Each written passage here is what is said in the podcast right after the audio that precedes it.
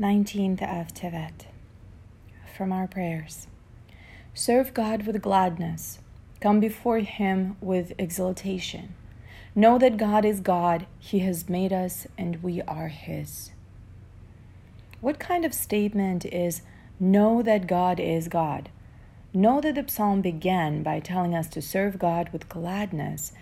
Is it always possible to be in a state of gladness?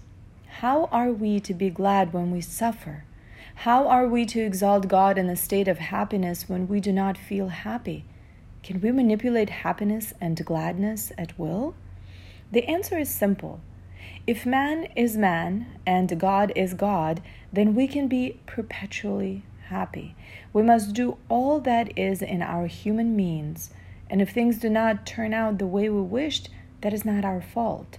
We need not hold ourselves responsible for things that are beyond our control.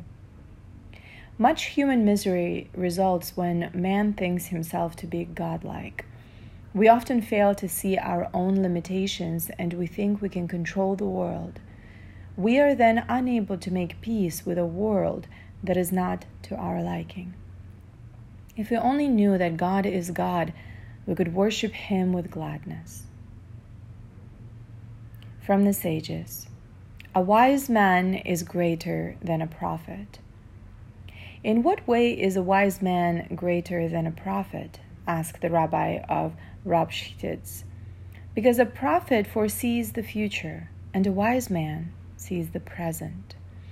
If one has the capacity to foresee the future, then it is no great achievement to do so correctly.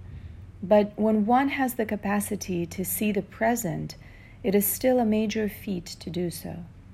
There is little likelihood that our perception of the future will be distorted because we are not affected by things that have not yet happened. If we are not emotionally involved, we can see clearly and objectively.